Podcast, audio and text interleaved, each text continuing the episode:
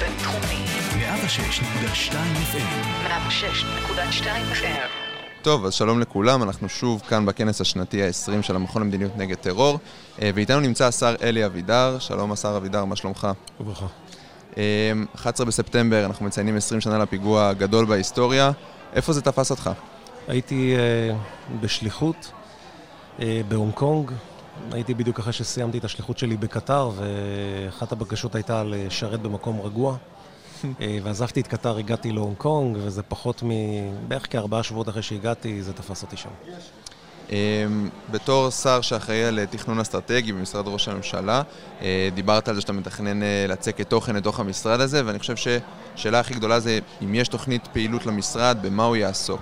קודם כל לא הקמנו משרד, כי אני לא רוצה להקים אה, אדמיניסטרציות מיותרות, mm-hmm. אז אני אה, לא, לא מקים משרדים, לא פותח לשכות ו- ולא מזכיר משרדים, mm-hmm. אה, גם אין צורך. Mm-hmm. מה שאני עושה בחודשים הקרובים האלה, עד התפקיד הבא, שבעצם אני אמור להיות שר המודיעין, אני בודק חמישה יעדים לאומיים בראייה ארוכת טווח של עשר שנים. Okay. כן. החמישה היעדים האלה, אני בודק אותם, אלה אמורים להיות יעדים לאומיים שאחרי זה או שיאושרו או שלא יאושרו על ידי. הממשלה, ובסוף. בעוד כחודשיים אני אמור אה, להביא את אותה, אה, אותה עבודה לראש הממשלה, והוא יקבל את ההחלטה. אה, היית ראש נציגות ישראל בקטר, אתה מכיר את האיומים באזור כבר לא מעט זמן. מה באמת לדעתך, אם אתה יכול לסמן את האתגרים הביטחוניים המרכזיים שישראל מתמודדת איתם? האתגר הביטחוני המרכזי ביותר הוא השאננות. אה, והרצון הכפייתי שלנו לאיזשהו לייצר מצב אה, של שקט, כי כיוון שכשאנחנו מייצרים מצב של שקט ומגיעים להסדרות, שום דבר לא יושב בשקט. כאשר מגיעים להסדרה בעזה, העזתים, אה, כלומר החמאס לא מפסיק את הטרור. כאשר אנחנו מגיעים לאיזושהי הסדרה בסוריה, האיראנים לא מפסיקים את הפעילות שלהם שם, חיזבאללה לא מפסיק את הפעילות שלו, האזור פועל ומתעצם. ולכן אה, הבעיה מספר אחת שלנו זה אותו, אה, אותה שאננות ואותו רצון לשקט. שהאויב הגדול ביותר שלנו הוא עצמנו, זה דבר ראשון. לאחר מכן, כמובן שאיראן מובילה את הציר הזה אה, ברמה מאוד מאוד משמעותית. אה, גם בגלל התוכנית הגרעין שלה וגם בגלל התמיכה שלה המשמעותית בכל גורמי הטרור האפשריים באזור. היא מנסה לייצר לנו חזיתות לא רק בעזה, אלא גם לייצר לנו חזיתות גם בלבנון וגם דרך תימן, ובכל מיני, כל מקום שיש להם נגיעה, הם רוצים לייצר לנו חזית נוספת. אה, אנחנו מהווים בשבילם איזשהו ראש, ראש חץ גם לקבל לגיטימציה, וגם אנחנו מאוד מאוד מפריעים להם. Mm-hmm. אם לא היינו פועלים בסוריה, הם היו היום נמצאים, סוריה הייתה נראית אחרת לגמרי. אנחנו מונעים מהם להתקדם. מנענו. אמ, בהמשך למה שאמרת על השאננות, אני חושב שהשאלה המתבקשת היא חיזבאללה בצפון, אה, מלחמת הצפון הבאה, אם היא תקרה. אתה חושב שאנחנו ערוכים לזה, במיוחד בתור מי שהולך להתעסק בתכנון אסטרטגי? איך לדעתך נכון להעריך את הדבר הזה, גם אגב מבחינת העורף וגם אה, מבחינה מבצעית? אני חושב שחיזבאללה נמצא על אה, מפת היעדים של כל גופי המודיעין. אני חושב שהצבא יושב טוב גם בפוזיציה של אה, הבנת של מה שקורה שם וגם בפוזיציה של איך לטפל בזה. Mm-hmm. ברגע שיהיה, אף אחד לא יודע אם, יהיה, אה, אם תהיה מלחמה או לא תהיה מלחמה. אני לא מאלה שחושבים שבטוח שתהיה מלחמה, זה רק עניין של מתי.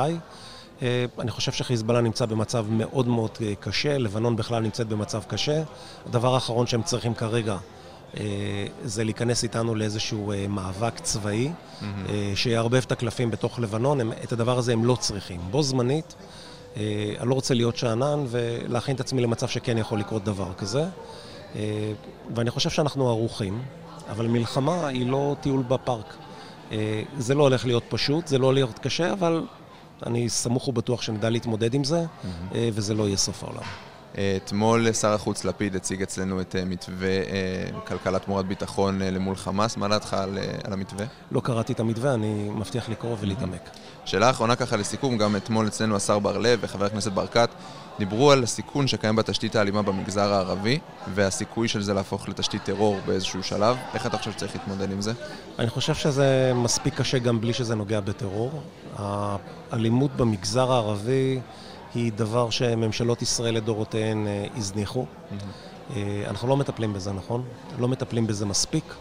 אה, הפשע המאורגן השתלט על רוב העסקים בצפון, הוא ממרר את החיים לאוכלוסייה הערבית, והאוכלוסייה הערבית גם אה, קוראת לנו לעזרה כל הזמן.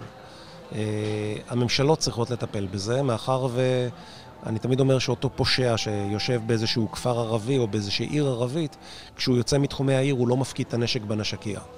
אה, הדבר הזה פולש גם לכל התחומים, ובלי שום קשר אם זה מגיע ליהודים או לא, אנחנו חייבים לטפל בזה.